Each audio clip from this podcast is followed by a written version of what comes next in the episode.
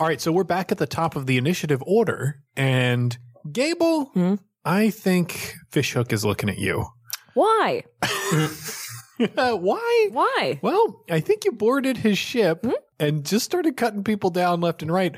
Uh, he's down a few boys. I don't see how that's my fault. He's out. He's out some boys. So he, I think, is rather than doing any more magic or or moving the ship around, I think he is going to plant his hook, grab his anchor once more, amble over to you, and try and physically attack you. But the ship is flat. The right ship now. is yeah, the ship has been Righted righted. itself. Uh, so he oh that's right yeah. Yeah. So he's he's like because I think actually yeah we didn't get to see We ground a man into. The, Oh yeah, we the didn't gears. get to see the effects. Yeah, we of didn't it. get to see the effects on this part of the ship. So we s- hear some creaking and like rattling as a lot of the ropes and the gears that make up the mechanisms that control the rudder of this ship snap and Johnny, break, I'll and do the the rudder creaking and you do the loose. rattling. Ready? One, two, three.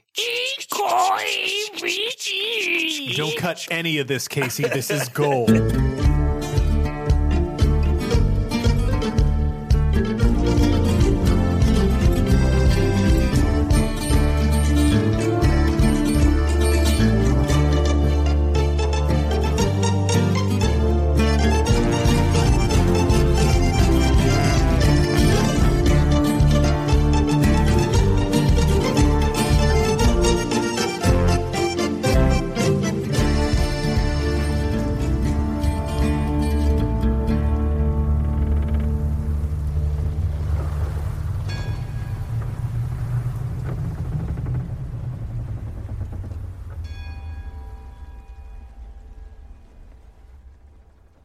It's a good train.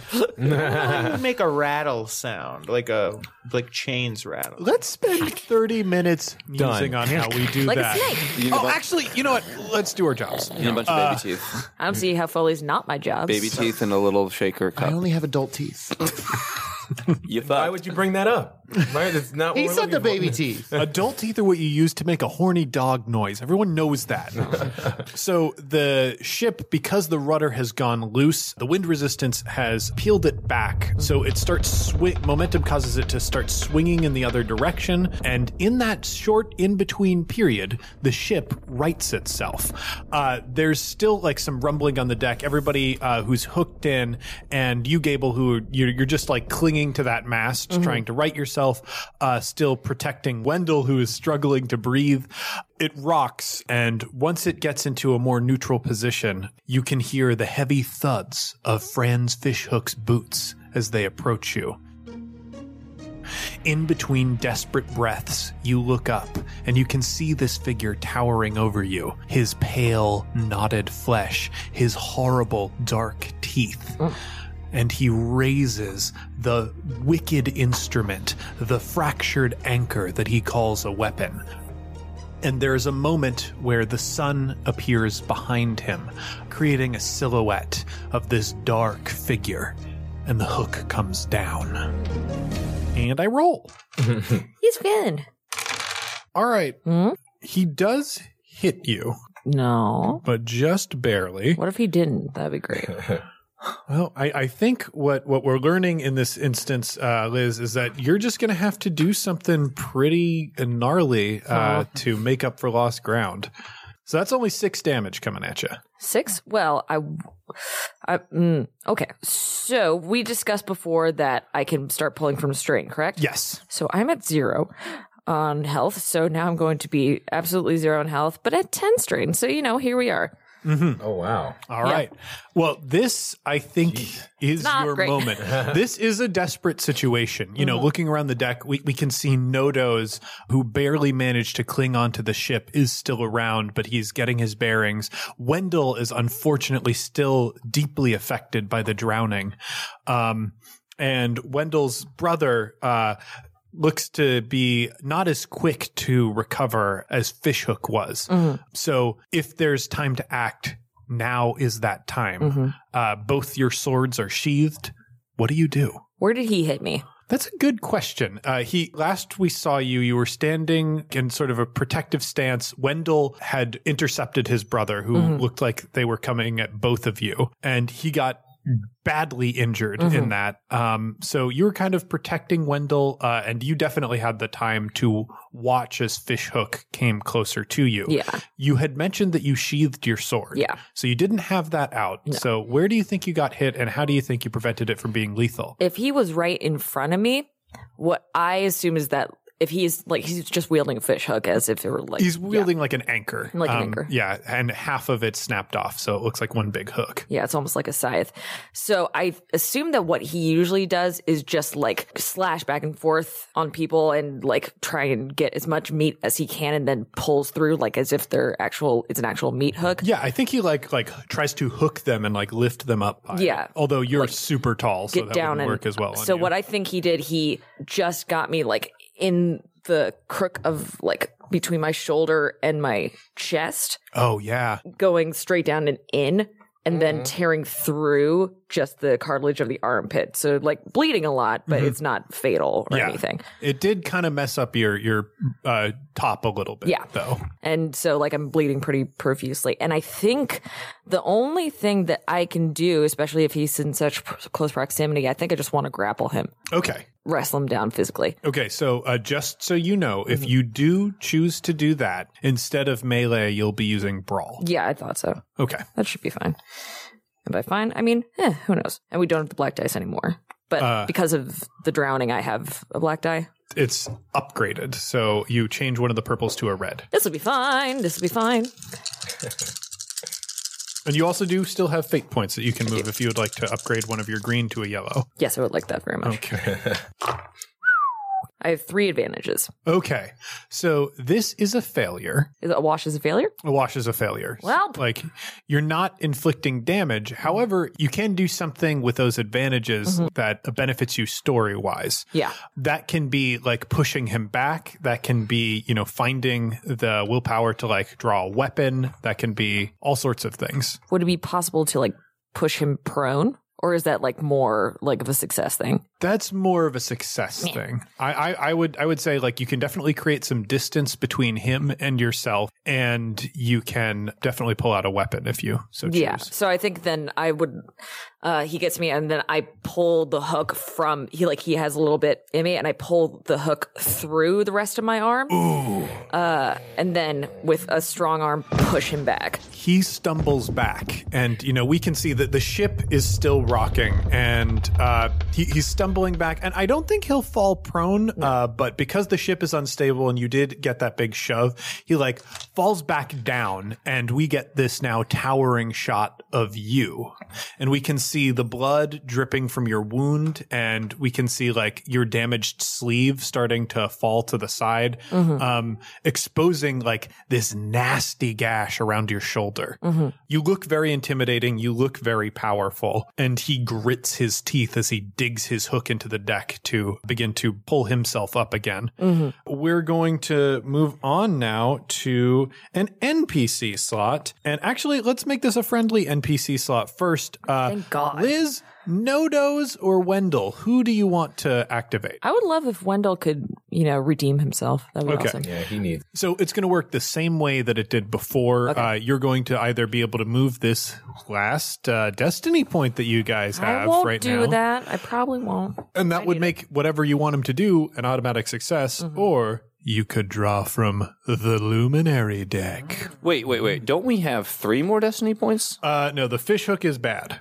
Uh, you started the game, or you started like this new recording session at an even split, and Liz has so far used one of them. Got it. Got it under control. Yeah. we might need that destiny, not fate point, whatever it is. So let's do luminary. Okay, cool. Hold on. First, I'm going to pull up the luminary thing on my phone. More like boominary. Why? Why? Why Because was it's that? Halloween. Because it's Halloween. Get it, girl. you get it, girl. This this won't be coming out. no, not at all. Coming out way later. This is going to be coming Is out. it Christmas? if we're lucky. the loom. Oh, the loom. Short oh, for boy. luminary. There we go. the luminary, like we said. luminary. There's also another one in there that's just the nary. they ran out of ideas. The loom is the symbol for all those who take pains to serve the ones they love, but it is also their jailer. It is the act of sacrifice that precedes the reward of gratitude, or in some bitter cases, work met with no acknowledgement. The loom symbolizes toil, obligation, and sacrifice. Narrative, the PCs will need to give something meaningful to hold on to what is important to them. It can also suggests there is a sacrifice being made for their own benefit that must be understood and appreciated to avoid tragic consequences. It's crazy that Gable's gonna sacrifice from the fourth episode. Yeah, that's it. Um, what? So does that apply to Wendell? This or- applies to Wendell, or it could apply to Nodoze. This applies to one of the friendly NPCs. I think it's Wendell Okay. for sure, but I don't know what. He's brothers with the other with the With with the other person. Yeah. Yes, I think it means the difference of who wins amongst the two of them. Like one of them kills the other, but I don't know if the loom means that Wendell's sacrificing himself or if he's sacrificing his family ties what about to kill his brother. What about both? Oh, that could be cool. Him grabbing his brother and pulling them both off the side. Yeah. Yeah, I think that might be it. I think his brother Jeepers. starts to move in towards Gable, and Wendell lets out a mighty barbarian yell and runs and tackles his brother, grabbing him by the hips, uh, moving all the way across the deck, diving gracefully over the edge. Wendell, no!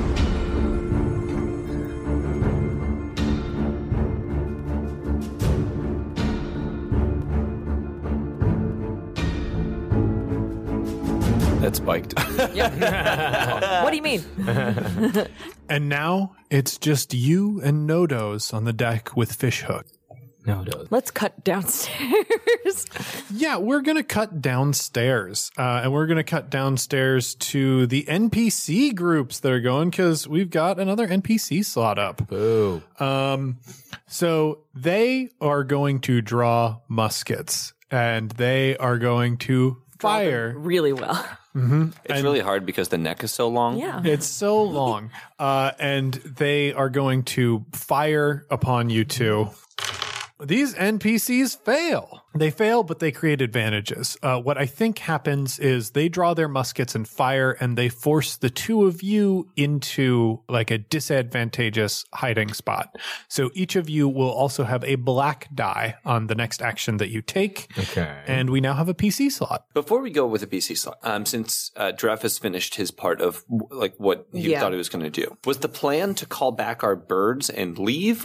I think it was right. The plan was not for our ship to come and engage. That was like a No. that was like a Yeah, you're so we, we were all. How were you two getting off? Was it still birds as well? It could be birds. Also, uh, Nodoze did take a spear line down. So technically, like somebody could grab that rope and cut it and be lifted off and they'd be like dangling on the rope and they'd have to get back up to the Uhuru, I assume, by people. How oh wait, the- so Nodoze boarded from the Uhuru. Yeah. So the Uhuru is here. The Uhuru is here but far away. It's like far, far up away. above the ship and like Nodoze fired either from one of the spear cannons or he threw his own spear. So they haven't seen the Uhuru yet. Yeah, they have not seen the Uhuru. It's it's like it was dark. Uh, they might be able to see it now. Is the extractor like going to fly itself back to the ship or The extractor will float like basically free, and the Uhuru is going to have to get it. Okay. You've disabled the rudder of this ship, so it's not going to be able to steer um, without some major repairs. So you Yeah. should have time to grab it and get out of there before they're able to. We can also spear it you.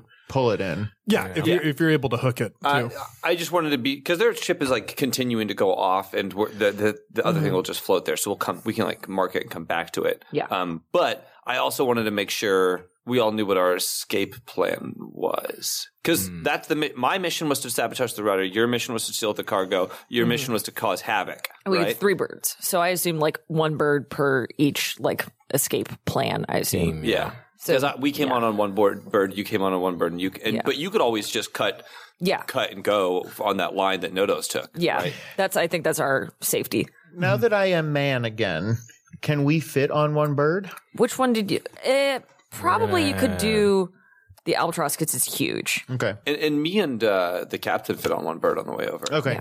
yeah. It's probably not super comfortable, but yes. No. Would we have a way to call the bird? I think that part of it was that we learned how to fly the birds or like give commands. I think we, I, I would have told you what the commands So are. what? I- what- So we can open up that door, push the cargo Yeah. out, call a bird. Yeah. hop, Jump. So we don't have to like get back up. Yeah, because they're at the the Huru. I would assume. Yeah. Okay. I assume it's some sort of bird whistle. Yeah, I think Yeah, the that's- birds might yeah. be actually flying around this ship Yeah. right now. Yeah. You know, big birds. That's what we do, and they come. Peas. Unless you feel like you got something. No, no, I no- mean- nothing in particular. I do. I do have one blue on my next roll. Oh, that's right. Um, okay, so how many folks are down? How many baddies are down here in the? There are six here with you now, but Wow. there is a possibility that more could come into this room because they are coming through the stairwell, which you had previously. The only thing preventing people coming down was the fire that you had lit. and that is not. That's not working anymore. All right. I feel like we need to just like get out. We I need to try. Uh, so John is going to try again to get that door open, and I don't think he's got anything like up his sleeve outside of just truly just grabbing it and trying to like. You do know that, like from experience, there is a, ro- a rope pulley that you can pull that makes it a lot easier. Oh yeah, that, I guess that never went away, did it? Yeah. the, the only issue that you have right now is you're sort of pinned down by enemy fire, and they also are in possession of presumably what is a valuable object that they've been protecting. Right now, you've got a bunch of random cargo that Travis was able to hook up to the extractor, and you've got a ton of feather weave that they just had in this hold. But that box is like the other special piece of cargo. Do you, Do you want me to go first to like distract them and get them off of you? yeah, that'd be great. Sure. um, am I am I f- fully man again, or am I still half pup? You're you're still kind of uh well I did say the sun was up. I'm going to say that 2 minute transformation is over. Um, so I have a slug pistol. Yeah. I would like to attempt to shoot one of the bad men. All right. You hit it with a little slug. and it's super gross. James got jokes. Uh, Um, but slug boy, does their crawls- skin look good. Yeah, it looks real good. The yeah, slug sorry. crawls in its ear, and now you can control it, and it's a Hork-Bajir. and it's yours. you're a My, manamorph. my finger was covered. It's actually a Korean slug mask. Mm, delicious. finger? What was your finger covering? Korean, Korean mask. Whoa, I never saw your finger before, but it's fucked up how Yeah, you have there's a that big missing hole middle in- joint. We need to Chinese to go to the hospital. Tiny font too. Tiny font. So small. What is the difficulty on that? Uh, that is going to be they're, they're at. Uh, so or I'm, I- I'm sorry. Yeah, they're at medium range. Is that two? Still? That's two. Okay, so I just roll the dice that I have, and then the difficulty plus my blue, correct? Plus a black. Plus, what's the black for? because you were pinned down by their fire earlier. Gotcha. Okay, I'm just not used to shooting guns. I'm used to hiding and crying. Or seducing. Yeah, I believe if we remember the last campaign, Johnny played Trist. Last campaign. What are you talking about? what are these? Uh, those are disadvantages. Those are threats, Gotcha. So, um, and they're the opposite of the little Star Trek symbols. so I have four successes and two threats. Oh, dig! Dang. Hell yeah! Um, Do I crit on that? You, You to can. advantages. Crit on f- uh, four. Wait, four advantages. or four advantages, advantages. yeah. Gotcha. So you don't crit on that; you just do a ton of damage. Uh, six six damage. Six damage, so it's plus the four. So you're doing ten damage right now. Excellent. Um, Shia. and these are minions, correct? You can tell by their yellow yes, skin. they're, they're overalls. yellow bodies and their little goggles, and they're always going on about bananas. um, let's see. So you actually killed two people with this shot. With four, he only kills two? So yeah, he, he got four successes, um, which makes ten damage. Uh, they have a soak of one, and uh, each one has four hit points. So yeah, he's going to take out two with this. And the the weapons that you have again, this is like a very large and heavy revolver. So this does carry some disadvantages. So you're going to be putting yourself in a precarious position or you're going to be sacrificing like something tertiary that's important like you could be losing one of the cargo boxes or something like that or just putting yourself at risk And it doesn't have to be Travis going, I'm intentionally going to put myself Yeah. at risk. It can be like, oh, actually, this is more dangerous than I thought it was. Well, can can so I mean, sort of what I wanted to do was get them to attack me instead, anyway. Mm-hmm. So can they just all be coming for me now? Yeah, Can they yeah. just all direct their attacks at me? Yeah, I, I think uh, so. You were like hidden behind one of the cargo crates. Jonnit, we, we get a shot of Jonnit like looking over at the rope that controls the mechanism for the door. And like you've noticed him looking at that. So when you get his attention, you basically say, you know, wait for my move. And then you run out and what is what does Jonnit look like when he like just shoots these people down? I don't know. Ask Tyler. Oh yeah, I'm sorry. What is? it's because your name is Johnny. What does Travis look like when he guns these people down? Uh, I think he kind of the way he holds his gun is kind of the way that Voldemort holds his wand. very like, very like, uh, kind of lazy. Um, also stands up very straight and just holds his arm out and like stands to the side. You know, like very Yeah. proper, but also like what a what a bore. yeah, yeah. Oh, I like that. And the recoil from a gun like this would be absurd. And I think that like kind of lazy, disinterested style is actually like something where you're taking advantage of that recoil to like aim your next shot. Like, Yeah. The the gun whirls back and you whirl it around in the other direction, curling your arm in a crazy way, and you get off the second shot, uh, taking out two people at once. They are now training their attention on you. They were using muskets. So they're in close proximity now. They're going to be moving in on you with bayonets. Sure. So they start to converge on you, but it is still, let's see. Nope, it is an NPC slot now. Uh, so they are going to converge on you and they're going to attack. But uh, because you killed some of them, Haven't these attack is NPCs already gone this round though? Because they didn't they shoot their muskets at Tyler or at Jonnit and miss. I technically have more NPC slot. Like, Oh, got one it, of the got it, problems. There's a hundred people on the yeah, ship. so there's, there's- Um, they're just like more NPC slots. slots are Gotcha, different. gotcha, gotcha. Different people, same slots. You can say that again. All right. man, these NPCs are Fucking it up. Yeah, they're hitting really consistently. So this is going to do some damage, um, but it's also a threat. So you're going to have Johnny a blue die to whatever you do next, Okay. Um, and we'll work out why in a second. They are going to do seven damage. Woof. So that is reduced by your soak. So very Um, fancy man. So yeah, they they move in and like this doesn't need to be them actually like taking meat out of your body. this is like the effort that they're that you're having to expend dodging them. So like they violently stab at you with these bayonets. Uh, what does it look like as you avoid them? Well, I think it's kind of that similar sort of like lazy sort of dodging where they'll like you know go and they they're I guess they're nicking my shoulder my arms probably, but it's just kind of like like a, a lazy dance almost. I love it. Uh, There's a French martial art. I can't remember the name of it that was actually developed on ships. Uh, it's primarily kicking based, and the idea. Capoeira? Uh, no, no, no, no. That's I say, Brazilian. that's not a shit uh, thing. So no, Uh, it- crab manga. So it was Crab Maga. actually. I'm sorry. We're gonna have to spend the rest of the I hate podcast it. exploring crab manga.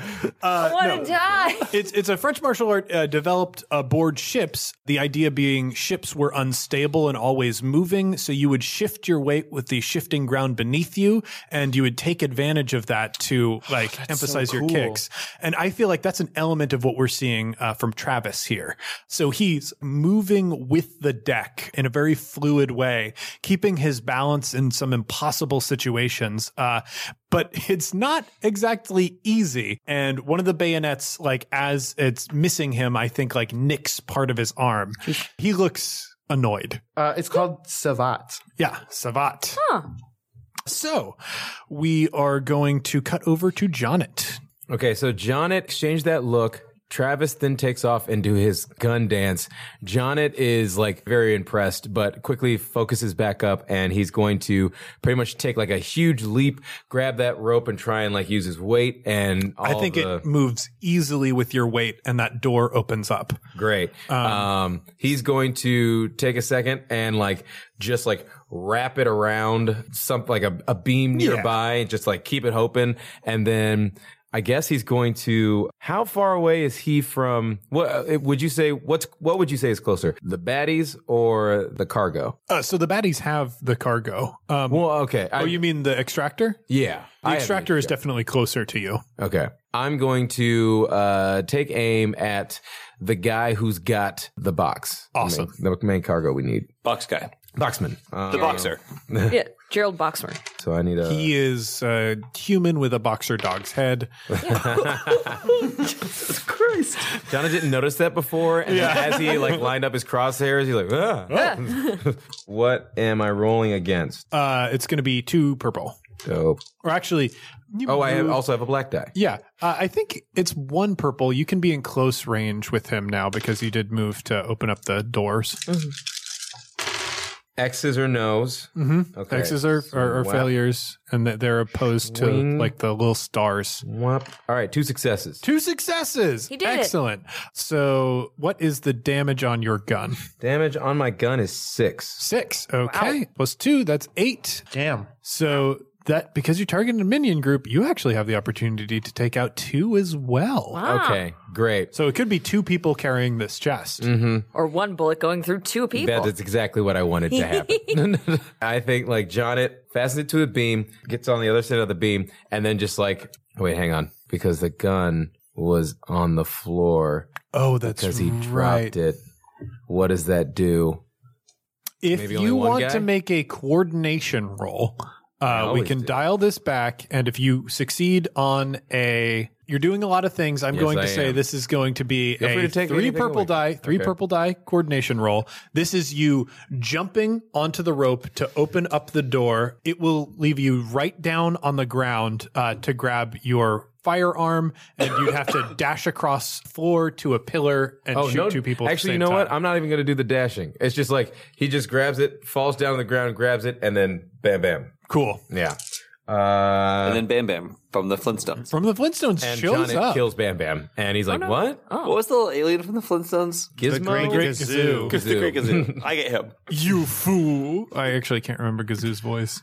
That's probably it. Yeah, that's close enough. Close enough. Dum dum. He does say dum dum. I was never a fan of the Great Gazoo. No, he sucked. He was like Okay, the so Scrappy Doo of One success on that One coordination. check. Hey, you nailed it. So yeah, th- this happens. You do pull off this complicated maneuver where you are using your weight to open the door, which is also you're using it to rappel down and grab your gun, and then you get off these two desperate shots, like sort of while the rope is bouncing you back, drawing you up into the air, and I think like you end on the ground uh, Yeah. with your pistol up. But the two red feather Araners who were carrying the box drop to the ground dead. There is only one person left with you in this room, and we now cut over to Dref. Okay, so Dref is currently like, you know, finishing puking his guts out on the floor. This whole room is covered in uh, gore, viscera, bone, blood, and bile. The captain is standing, dripping with this stuff. Uh, no other negative effects. Uh, such a d- bad tur- day. currently has a. Pretty good sized slice uh, in his chest from where a uh, sword completely pierced him. Dref is wants to get out of here now, so he is going to um, give the uh, captain a new command, and this is his. Um, he- the captain has like basically attack and defend, and this is his defend command, uh, which is just to protect Dref as Dref tries to make his way back up the stairwell. Um, so this should be a pretty easy thing to do. Because the captain knows this one. Uh, yeah. Yeah, so it is a triumph and two advantages on that on the command to do that. So I think uh, what I want the the the normally like the defend uh, command is the captain kind of just like clearing a path for for Dref to leave. But somehow through this like uh, connection that he has formed with uh, the the captain, the captain kind of reacts to the the situation in a way that like kind of belays like some understanding, which is very odd, and picks Dref up, but you know who's who's currently just like dry heaving, Like uh, just scoops him up in his arms. Like a kitty. yeah, well, uh, less like so. One thing that since the captain um, has been zombified, Dref has been like reinforcing his like muscle mass and things like that. So the captain has like alarmingly weird like strength that you wouldn't associate with a human. Uh, so yeah, he basically takes like one of his big like hands, puts it on the back of Dref's coat, and also Dref is like a little waif of a fop of a dandy. Like he weighs he weighs nothing, uh, but he like picks Dref up uh, by like the back of his coat and kind of like pulls Dref like on his shoulder, and then starts marching like up uh, onto the uh, above deck to like take him off the ship. Oh, Y'all cool. are going all the way up? Uh, well, we're four floors down right now. Yeah. So I don't, I don't know. Is there a better? Uh, maybe I could roll a You're- knowledge you're not- check. I don't think you're four floors down. So I, I think the wherever. I don't. Yeah. Yeah. You tell us where the, we are. the way this ship works, there is this sort of like outer staircase that goes out behind the ship, uh, so that you can maintain that rudder. That's good. So you you've just sort of gone down that staircase and now like moving up because Dref is right now on the captain's shoulders. I think he's up high enough to see onto the deck. Oh, okay, cool. I guess I can roll a perception. My Dref is not equipped to do a perception, but can I roll a perception to kind of get a lay of like what has been going on on For the deck? Uh, so this is what's the difficulty here? I think it's going to be Did you bring your glasses? He always he's got that little uh, whatever the wraparound thing. Just- Yeah. You're just trying to get the lay of the land. I think it is going to be two purple, but you are also going to have a black because you are just the sickest little boy. Oh yeah, I'm just absolutely sick. You're the sickest waif of a fop of a dandy. Wow, that's oh no, it's not. That's uh and one one uh um One advantage. one advantage. Uh oh, you know what? I did get two advantages on that. Uh, Oh, yeah, magic yeah, roll. that's Can I throw So- a blue dice in there? Yeah, you can definitely All right, throw. a this blue won't die. do anything, but uh, that is is, just three more advantages, advantages. yeah. Uh, so, so I, I it is a uh, uh, failure. It's actually two failures, and I- oh no, that's two failures and four advantages. by the way. So yeah, uh, two failures, four advantages. So you don't see anything going on on deck. Okay, so I know what my advantage is, though. Uh, What's that? Mm-hmm. Um, my bird, uh, who is f- s- circling the ship, sees me. So the bird is like uh, before I even have to call it. Uh, uh, the bird is like already coming towards us. And which bird is going to be yours? so it's the one that I flew on the ship, flew over The- on. you know, the three birds are right now kind of Yeah. circling the ship, so it doesn't have to be the one you flew over. okay, cool. So what? Uh, what? What are my options, Liz? there is a You've got Lucas the peacock, you've got Metatron the red tailed hawk, and then you've got Flea, which is the albatross. I think it's. I think it's going to be Flea. I think it's going to be Flea the albatross, which is the biggest of the birds. And Flea sees us, and we want to flee. So uh, Flea like starts coming down towards us. He gets it. Okay, yeah, yeah. I, uh, Flea Flea goes right over to you, and I think it's the sort of thing where the captain steps up onto like the railing of the ship, and Dref is just like, no, no, no, no, no, no, no. And then he takes a step off, and you scream. Oh yes, I'm on his shoulders as he lands on Flea. That is Us, awesome. Uh, Travis and I in the in the sh- the deck of the ship just hear like, Uh, what, what's awesome about that is that I failed my perception check, so I didn't know what the fuck was going on. I didn't see Flea. Flea saw us, and Flea saw the captain So stepping off for all ship. you know is like, oh, I'm gonna die. The captain is just going to jump off the ship. Well, also the captain didn't see Flea either. So yes, the captain was like that's just another thing that I have to Well, like. you be- don't know that the captain did. That's true. like- That's true. I don't know that the I, the captain's dead, so I have to keep reminding myself that the captain's dead, and I have to give him more specific commands, or else things like this will happen. Every command is a monkey paw.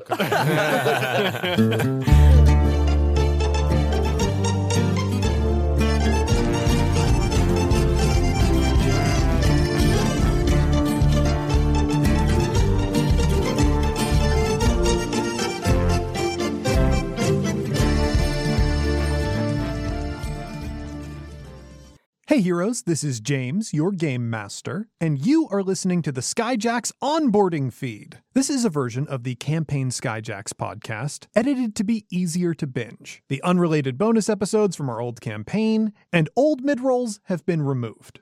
Also, between arcs, we have summaries of the events of the show, so you can jump in where you like and catch up quickly. This feed is updated periodically and in batches. If you started here and can't wait for more, head over to your favorite podcast app and subscribe to Campaign Skyjacks. There are over 170 episodes of Skyjacks waiting for you. You'll find them behind the 140 some episodes of our Star Wars campaign that we started with. Also, consider subscribing to Skyjacks Courier's Call, our all ages spin off show. Happy listening and take flight, heroes.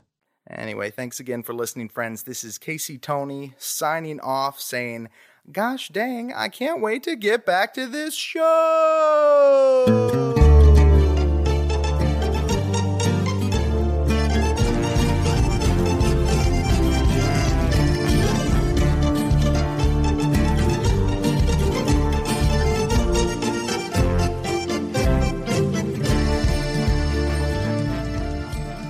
So that brings us back to the top of the initiative. Uh, I've got one dude left uh, in these groups of minions. Uh, he is going to try and run away to get reinforcements. He, I think, needs to make a coordination roll. So now that Dref is gone, do we lose a PC slot? I'm not gone yet. I'm just on a bird. Uh, but yeah, he, he would you would lose the PC Might as well be. because PC is lo- leaving combat.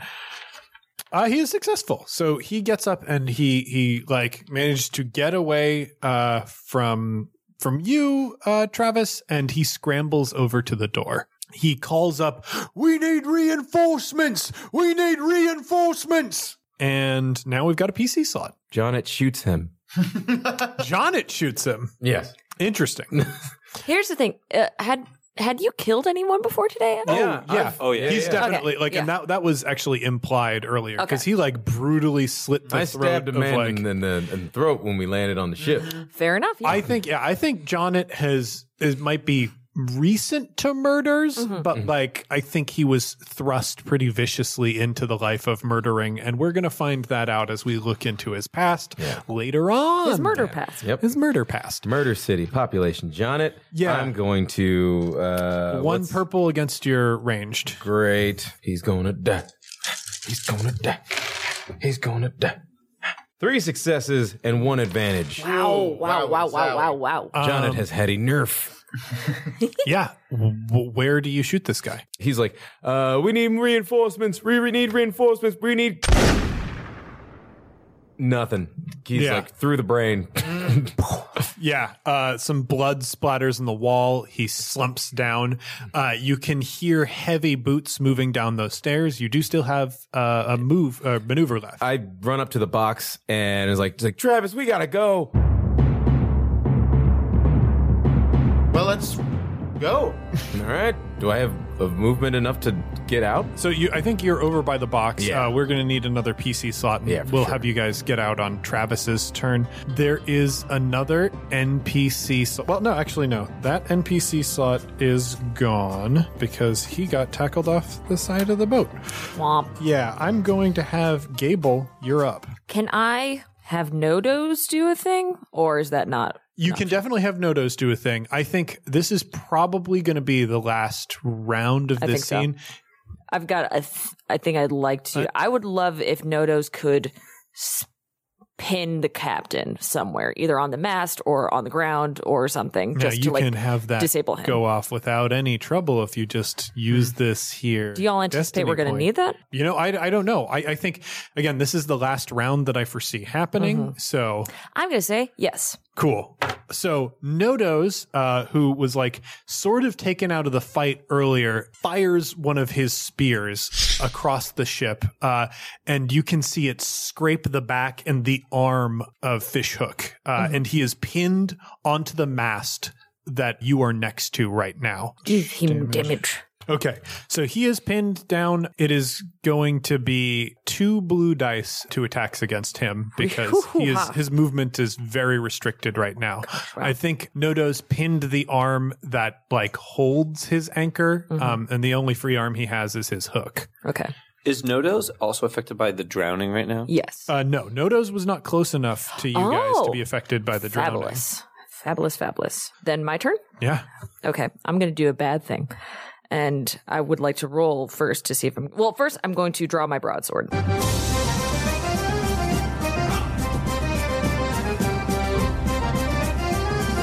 Yes. And So you're going to have to describe drawing this Final Fantasy ass, or no, the broadsword. Yeah, Okay. that's it. That's the Oh, the, final- the, so the great sword. great sword. The great sword. Is Franz Fishhook a nemesis? Yes. Okay. What's the difference? Nemesis. Learn uh, the game, Liz. No, no. d- we'll, we'll, we'll discuss it later. It, it- it's not important right Okay. now. Um, so yeah, describe drawing this Final Fantasy as great sword, and please, because the audience has not seen your back with this injury and this torn shoulder, please describe your shoulder. Okay. What I imagine is where Gable is, the sun is coming up or is up. Mm-hmm. The sun is shining directly on this copper mask that they've been wearing to the point where it just looks like a beam of light and it's shining right in the captain's face. Seeing that there really are no other combatants in the area and seeing that their enemy is basically pinned down, Gable is going to take their time here because they're somewhat detached at this point to the point they're starting to forget why they were here in the first place. So Yeah. Gable very slowly takes off their mask. So the Franz has a full view of their face. They don't unsheath the great sword just yet. They take it from the sheath from around their neck, put it on the ground, and begin to peel off their big black coat Yeah. and as such, very slowly pulling it over their injured shoulder, where they're just wearing a um, really, honestly, it's just a tube top. Because um, there's really no reason for a tunic, and it was mostly torn off anyway. After that's done, like seeing a shoulder that's bled and main mangled, Gable picks up the great sword and begins to slowly unsheath it. While Gable is unsheathing this great sword, we can see behind them, like entrapped in the cargo net, because I think they fell when the ship was like righting itself, mm-hmm. is the bishop from the Church of the Slain God. Mm-hmm. And they're sort of peeking up, like we can see from behind their mask what they're seeing, and they are seeing the back of Gable's shoulder. Would you like to describe that to the audience? On Gable's back, at first glance, all you see first are a bunch of sailors' tattoos. They're very spindly, a lot of words, a lot of faded designs that you can tell have been gathered over the course of many, many years. Decades old, even though Gable doesn't seem to be as old as they would be. All of these are faded so much so that you can tell that it's almost unnatural, that things just can't stay on Gable's skin mm-hmm. Because these tattoos were placed there to distract from two vertical scars. Not just scars, they're full on gashes that never healed. It was as if you get a cut that you never got stitches for. They're very, very deep in like a vertical equals sign along their shoulder blades. And they're so deep, you wonder how they survived whatever wound And how happened. their arms could like move after that. How is that? How that's even possible? Gable stretches their arms with one broadsword in hand, both arms out, and then prepares for a very fatal blow. All right, roll this attack. Okay, so I've I need two more blues. It's all, it's only uh, two blue dice. no, but I get maximum. uh, I'm duelist advantage. Uh, so in which case, upgrade one of your dice. So this is heavy melee. So that would be This is against two purple.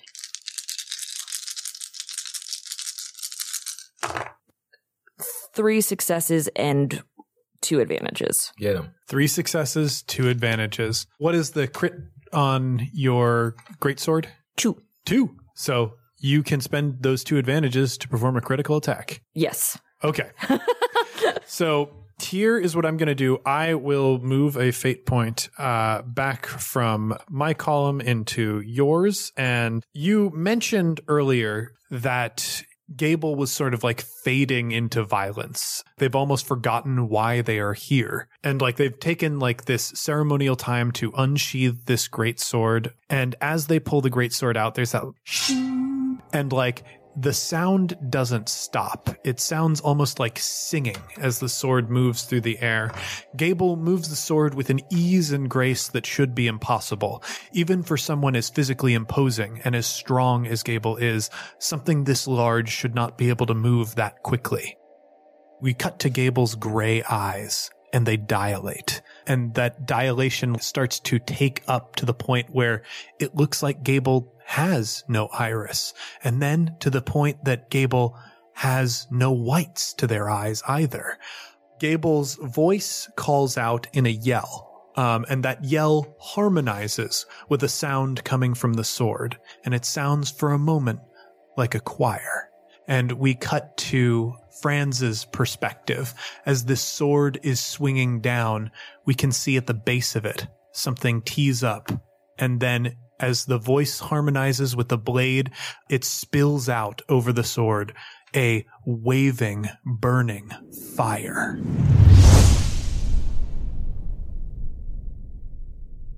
Then we hear the impact of a heavy blade slamming down on rotting, desiccated flesh as Franz Fishhook's good arm is separated from his body, as well as a good chunk of his shoulder.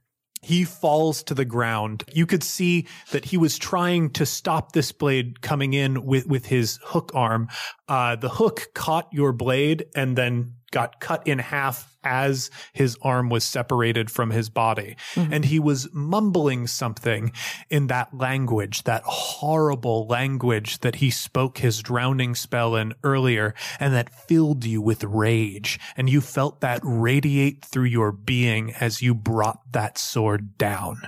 And then the violence is gone. Suddenly, once more, you are Gable, the Gable that you have been on this ship for this many years. Your senses return, and you realize what's exposed. So I didn't kill him? But he's out of this combat. he is out of this combat. I wanted to cleave him in Oh, two. no, I wanted his head off. I know you wanted his head off. this is so when Johnny was alluding to someone being an adversary earlier, this is a privilege that adversaries get. When you kill them, I decide whether or not they are dead. Okay. Uh, Franz Fishhook has been defeated because, like, what is the damage on that sword? Four. Plus four, so that's and, Four and plus like three is so seven. seven, Yeah. and plus your hits. So I think you had two successes, right? Yes. So that's like nine damage total that you're doing, Mm-hmm. and it was a critical hit. So like this dude is defeated. Um, Yeah. uh, that is not an issue. Uh, it's just I will decide what decide when he dies, Okay. and he may be important to me later. But you have dealt him a blow that should have killed a normal person, Yeah. and he is also on fire. We can see. We can see his body on the ship. Gold and silver flames tease at this massive wound that has been dealt to him, and he is writhing, screaming. You can see, like, you've realized your coat is gone. You're holding a sword. The flames are receding from the blade, and you can hear the screaming of the bishop behind you. They are like holding their holy symbol and like screaming something in, in that language that you know well. Uh, so, like, suddenly your senses have returned. Yeah. What do you do? Uh, okay. I whirl around. I see the bishop, and I very quickly come to my senses and sheathe my sword and rush over to him because I want to throw him over the side. Awesome. I don't even think we need rolls here. And I think because the big bad has been defeated, we can drop you out of initiative. Like, so you've sheathed your sword, you've put that back. Uh, I feel like. I haven't put the coat back on because Yeah. that's kind of a lost cause at this point. I feel like you picked up the coat and you slung it over a shoulder as you walk over to this bishop. You bend down and pick him up. He is babbling at you. And we can, as the audience, we get some translation of what he's saying. Fallen one, cursed, deserter. Those are all coming through as he's talking at you. And you drag him across the ship as he is mm-hmm. shouting these things and you bring him over to the side, holding him over the edge. yeah. I, I bring him up and I hold him deliberately so he gets a good look at my face. And I say to him, Tell everybody. And I throw them. He falls. Tell everyone. So I think you're assuming that he lives for some No. reason. Oh. I'm not assuming. I don't know. Oh, that's right. Oh, okay. I like that. Yeah. You're saying, tell everyone I was here and then kill you. Yeah. Uh, yeah, no, no, I, I get it now. Uh, tell everyone, and then we see him fall, screaming like all of the horrible things that you could say to an angel who is cast down.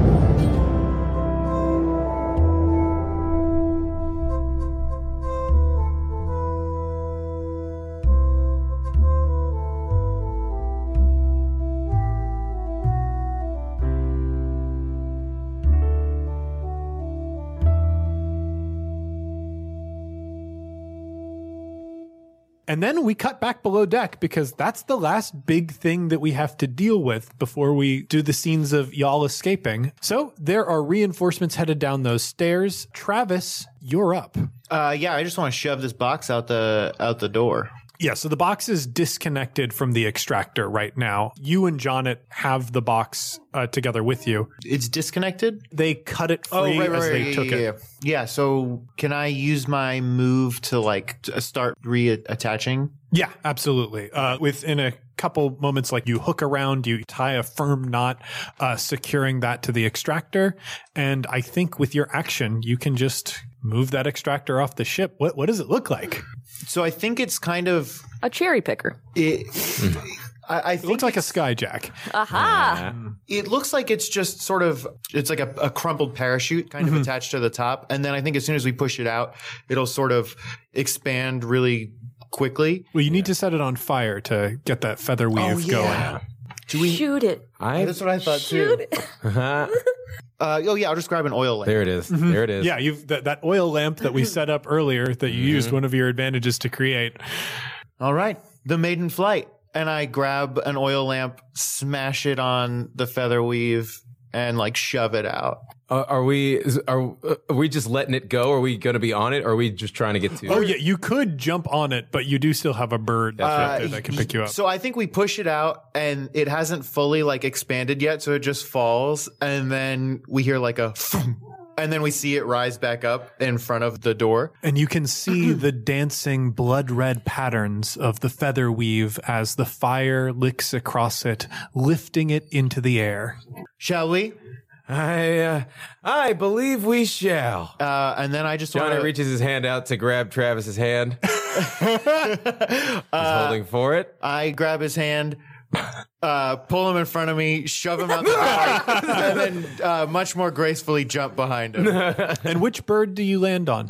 Uh, well, I thought we were going to take the albatross, so wh- what do we have left? There's the Yeah, peacock, peacock and the and red-tailed hawk. Oh, the peacock. I'm so glad that you chose the peacock. Fancy boys.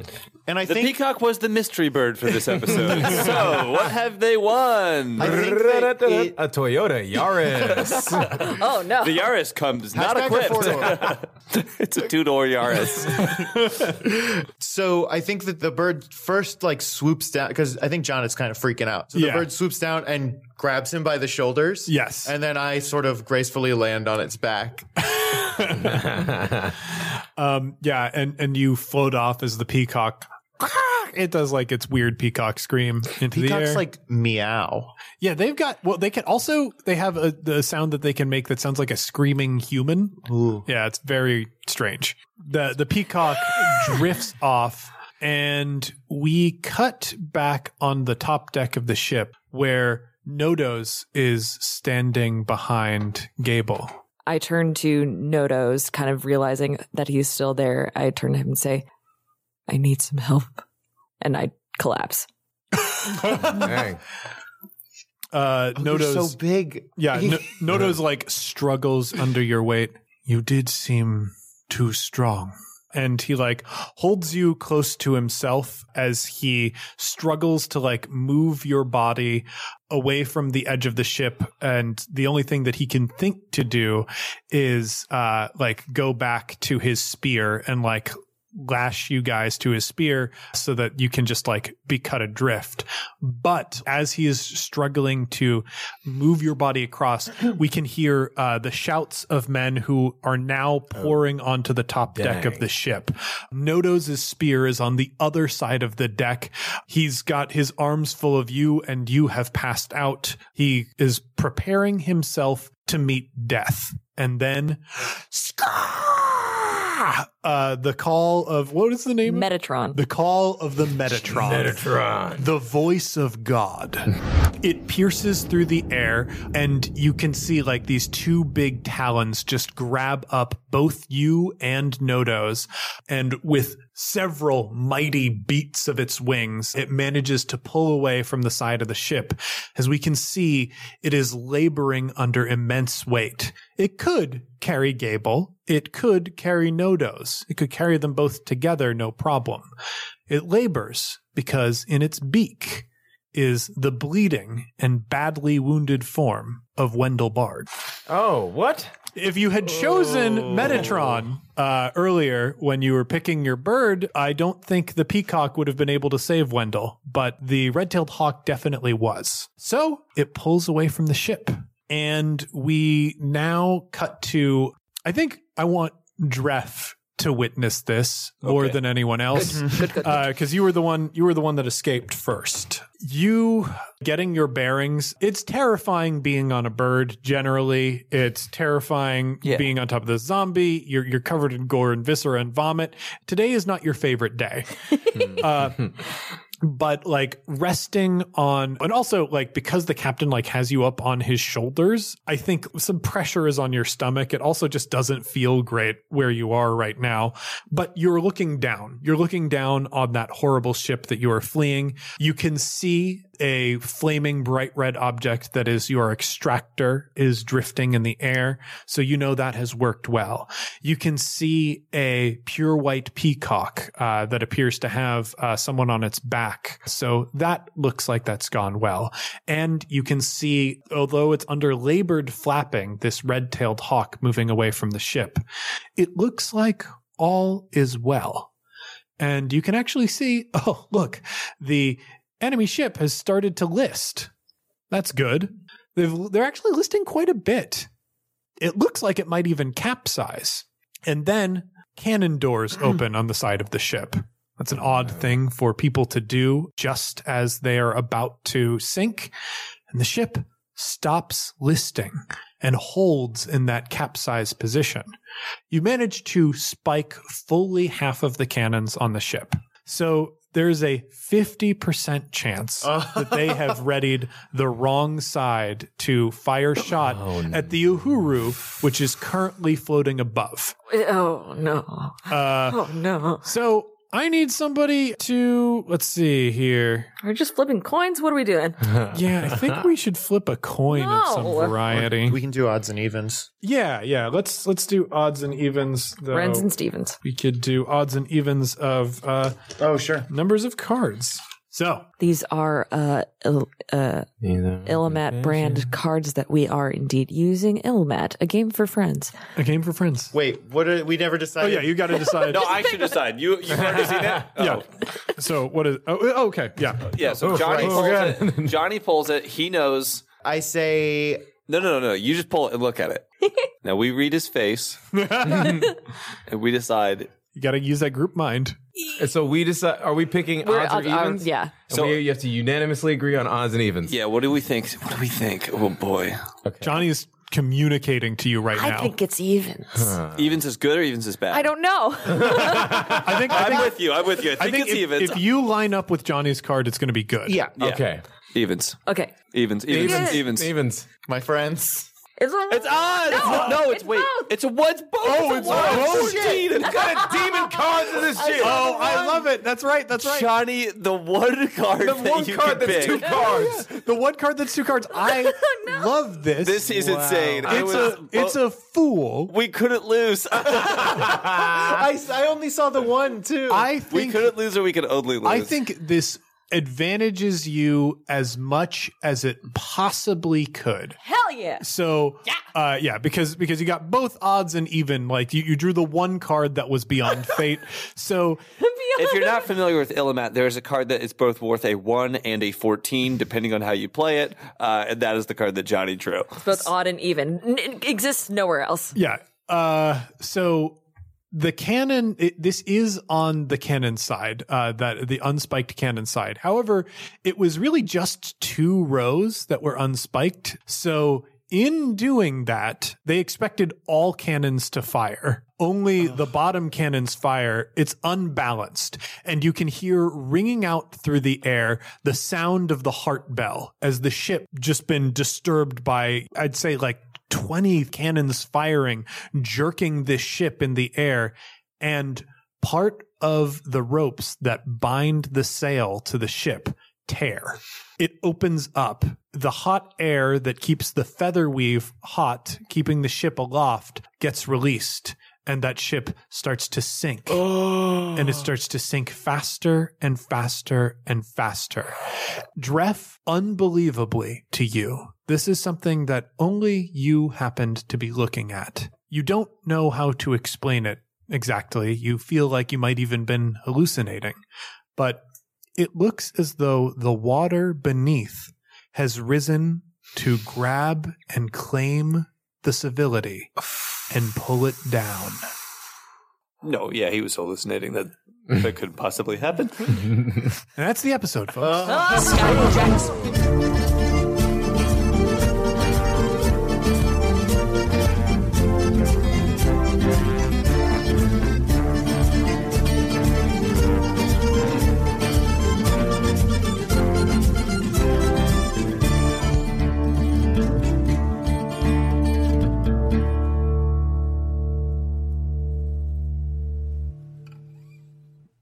We return once again to the audition table for the crew of the Uhuru, and another person steps off the line. This person is decorated in an incredibly elaborate costume of an Ariner. They have a long jacket with lots of frills and sequins on it.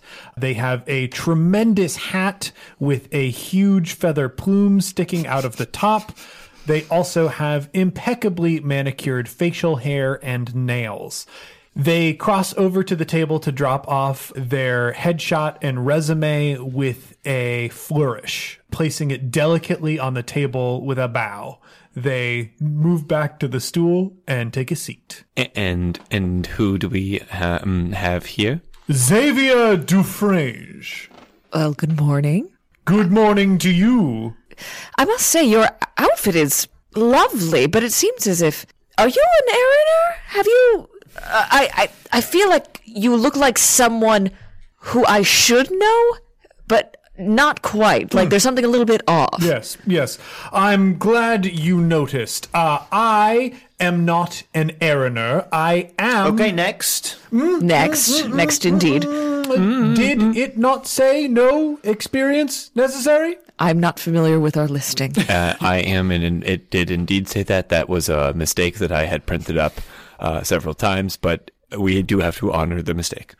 Indeed. I don't have any practical Ariner experience, but I have for the last several years been the lead performer at the local Skyjacks themed dinner theater. no. Yes. Airship Times? Indeed, I am at Airship Times. Wait, are you are are you the Green Ariner? I am the green. No! Oh, he's my favorite. Oh, you you've seen one of my shows. I have. You know, sometimes that they they let a raccoon out, and the the the handler, the raccoon handler, just does raccoon tricks for thirty minutes. Hmm. It's delightful.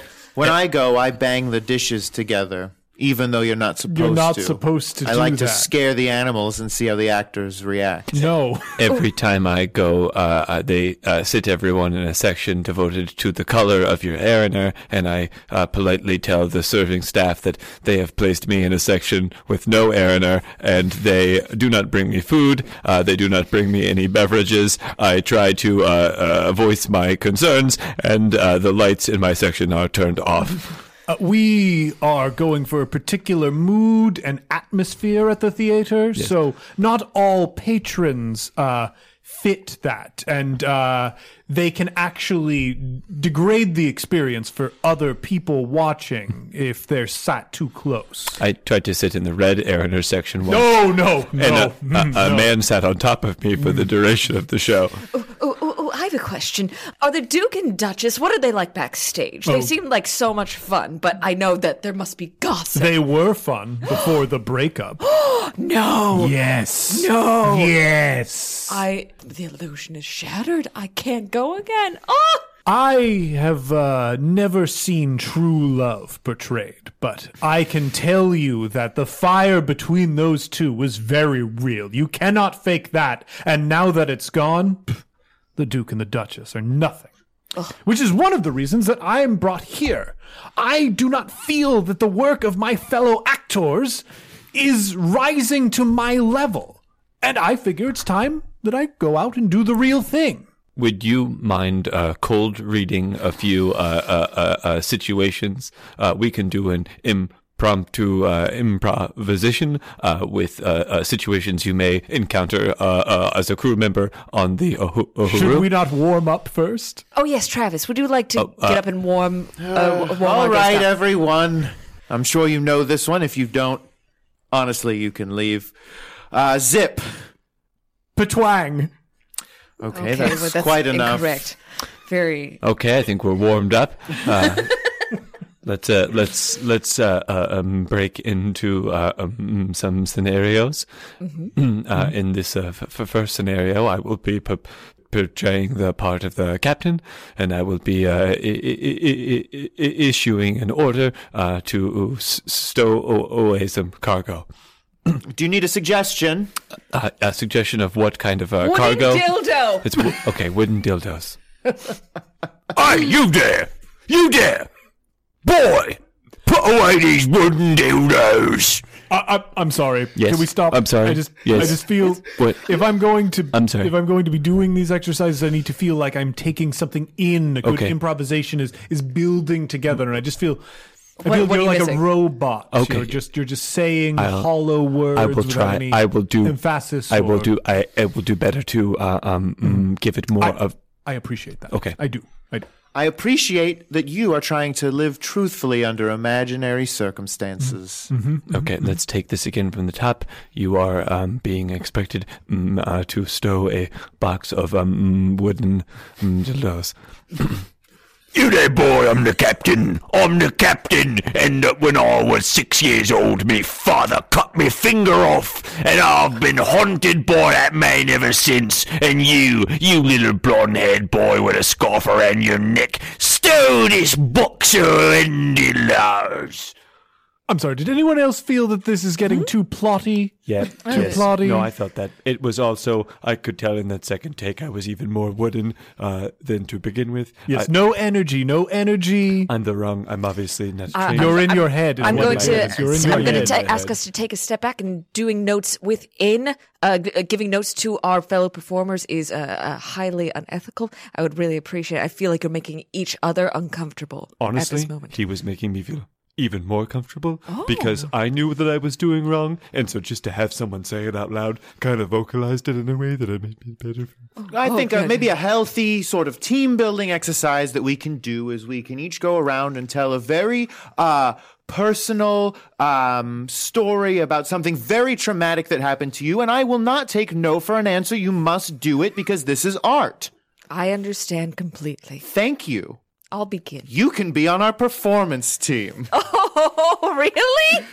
Really? Oh, I I'm so young too, comparatively. Oh, well, you've got the fire within you. Thank we are getting away from um, the uh, uh, uh, uh, stated objective of this uh, interview. Yes, and we should try the scene again. If you did, if you did join uh, the crew of uh, the uh, Huru, would you be willing to uh, pay for classes? Uh, we do have about a 15 month program uh, totaling 3,500 uh, uh, mm, dollars, at the end of which you have a chance to audition to become uh, a, a, a, a, a unpaid uh, crew member on an Arena crew. okay, if I do get selected as an unpaid crew member, Mm. do I then have to pay my coach? Yes, you would pay the Out captain. out- and that's out of pocket. That's out of Yes, pocket. That's not pocket. provided to But, me. but to be fair, uh, no one else is paying the captain either. Th- This is the only way the captain can uh, make a living. But the crew and the ship, they do take in money. oh yes, Yes, absolutely. You might Quite say this bit. is an unsustainable business model, uh, but it, uh, it seems to be working out pretty Against well so far. all odds, it's been going for quite some time. So we have are a you- bar too.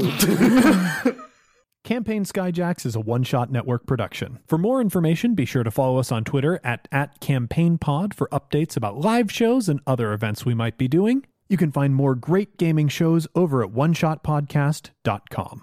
Hey heroes, this is James, your game master, and you are listening to the Skyjacks onboarding feed. This is a version of the Campaign Skyjacks podcast, edited to be easier to binge. The unrelated bonus episodes from our old campaign and old midrolls have been removed. Also, between arcs, we have summaries of the events of the show, so you can jump in where you like and catch up quickly. This feed is updated periodically and in batches. If you started here and can't wait for more, head over to your favorite podcast app and subscribe to Campaign Skyjacks. There are over 170 episodes of Skyjacks waiting for you. You'll find them behind the 140 some episodes of our Star Wars campaign that we started with. Also, consider subscribing to Skyjacks Courier's Call, our all ages spin off show. Happy listening and take flight, heroes. Jonnit Kessler was played by Tyler Davis, who can be found on Twitter at Tyler A. Dave, on Mainstage with Second City, or at I.O. with Devil's Daughter. Gable was played by Liz Anderson, who can be found on Twitter at Liz Anderson underscore underscore underscore, or at ComedySportz Chicago with the One Woman No Show. Travis Madigo was played by Johnny O'Mara, who can be found on Twitter at Johnny and Briefs, or on his podcast Dilettante Ball. Dref Wormwood was played by John Patrick Coan, who can be found on Twitter at JPSoFly, on stage at I.O. with Devil's Daughter, or on his podcast, Hey Riddle Riddle. I am James D'Amato, your host and game master. You can find me on Twitter at OneShotRPG or on my other podcast, One Shot. The original music featured in this production was composed and performed by Arne Parrott. You can find Arnie on Twitter at A R N E P A R R O T T. And you can find more of his work at atptunes.com. This episode was edited by Casey Tony, who can be found on Twitter at Casey Pony, spelled C A S E Y P O N E Y, or on his own podcast, Neoscum. Our logo was designed by Fiona Shea, who can be found on Twitter at Fiona Pup. The world of Sphere was inspired in part by the music of the Decemberists and the card game Illimat, property of Twogether Studios. The role playing game used for this production is a modified version of the Genesys role playing system published by Fantasy Flight Games. There are no kings. Take flight, heroes. Health to the strangers who've ever been kind, and once for our friends ne'er to rise. Twice to the dearest we're leaving behind, who know we can never deny the call of the sky.